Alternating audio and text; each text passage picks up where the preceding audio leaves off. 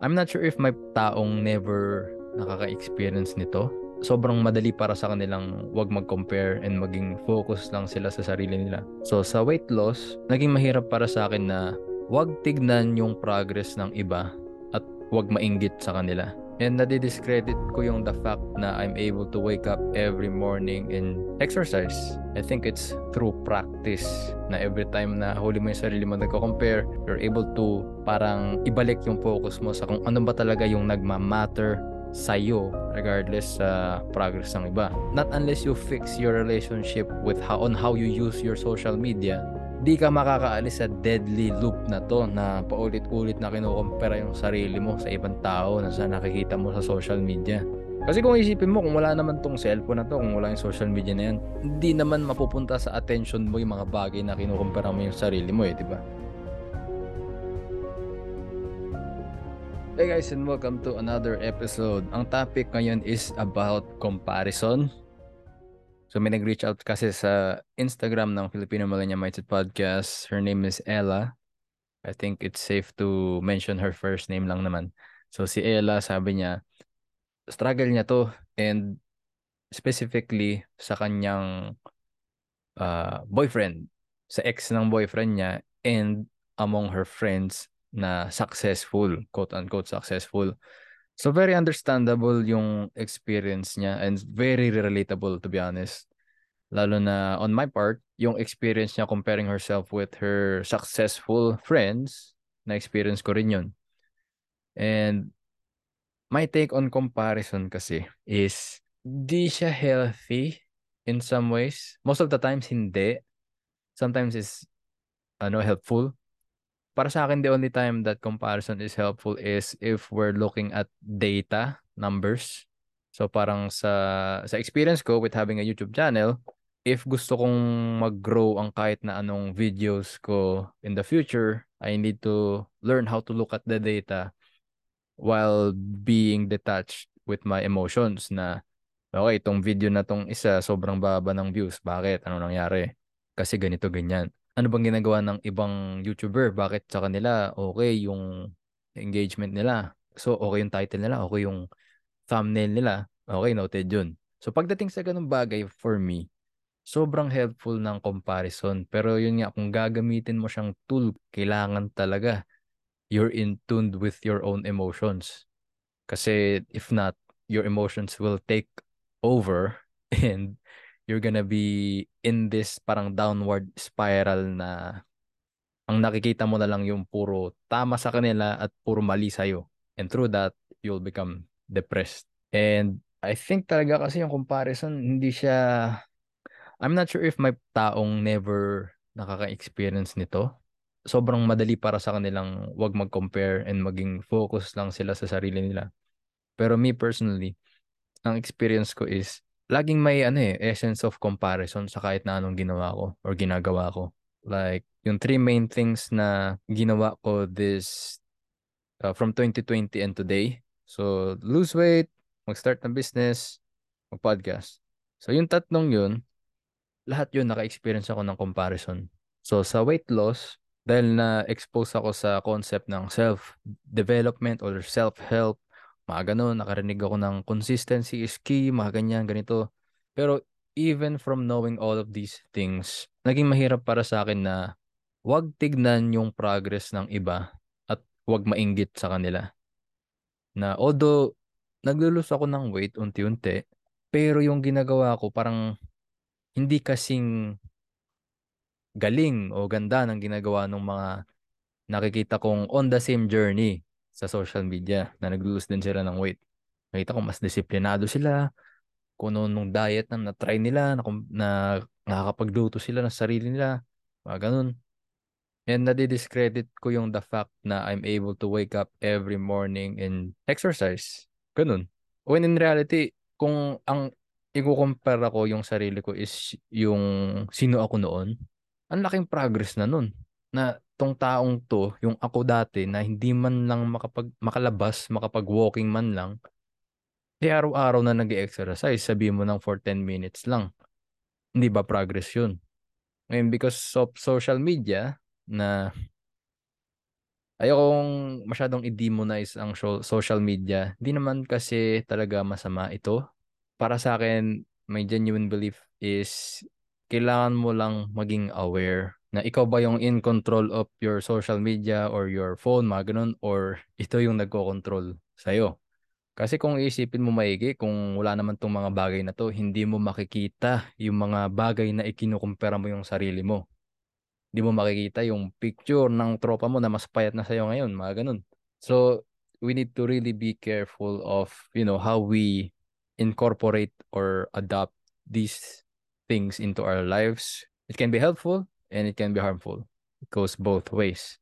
Ngayon, sa pagbe-business naman na na-experience ko ng comparison, so meron kaming coffee shop. It started last, basta 2021.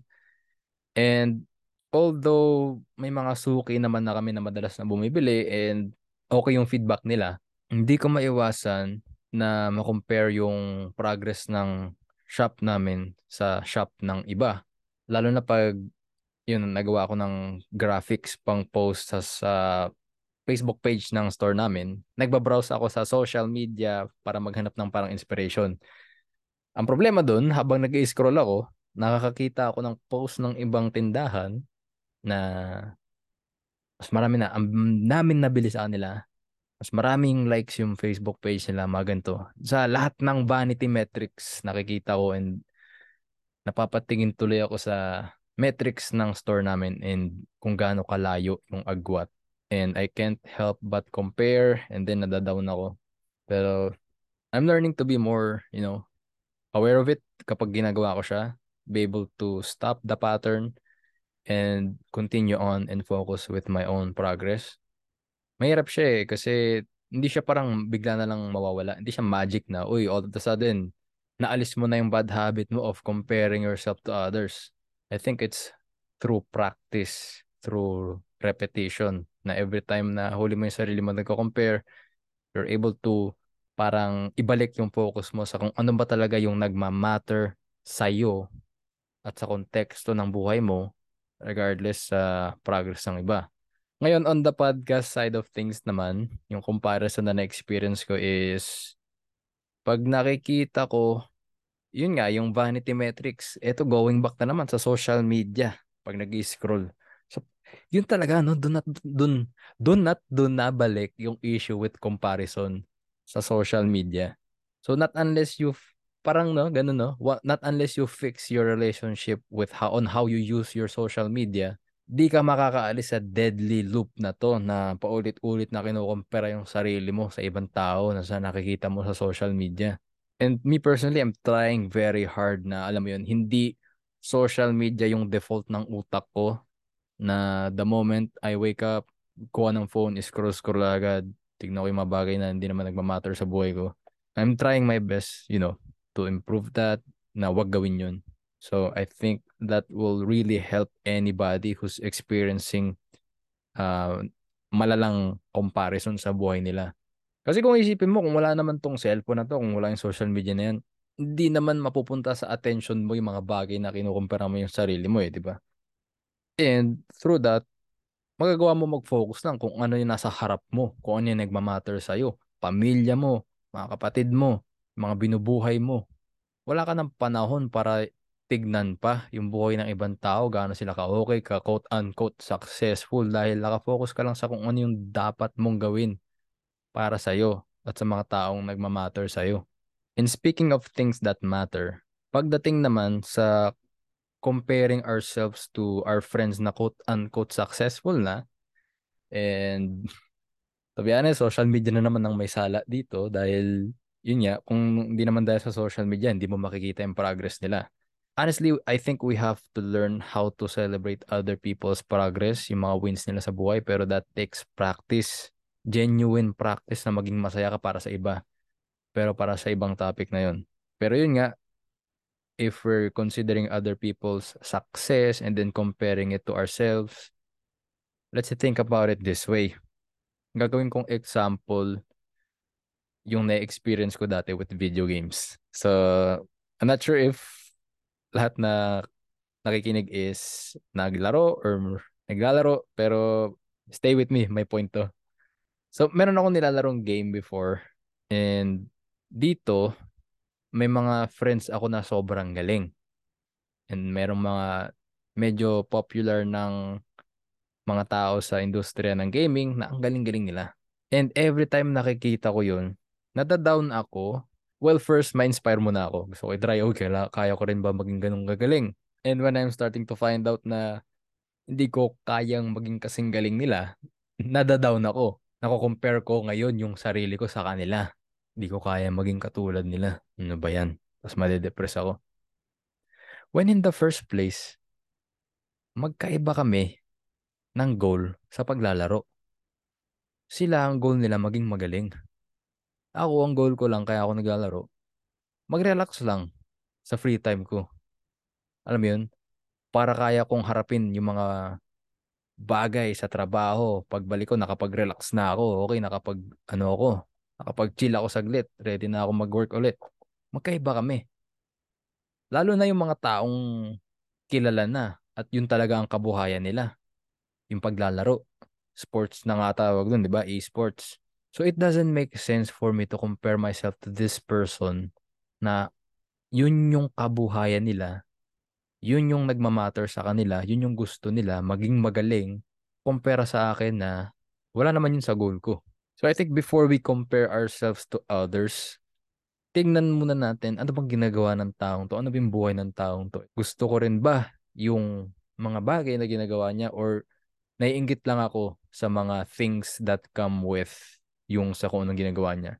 Ako personally, pagdating sa pag-exercise, ngayon na-figure out ko na sa sarili ko na wala akong desire maging bodybuilder, wala akong desire na sobrang maging maganda yung katawan ko.